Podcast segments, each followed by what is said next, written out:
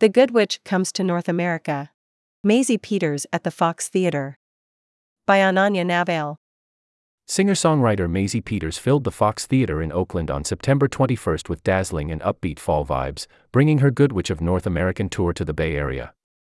Peters performed many of her classics, including John Hughes movie and Not Another Rock Star, as well as selections from her newest album, The Good Witch.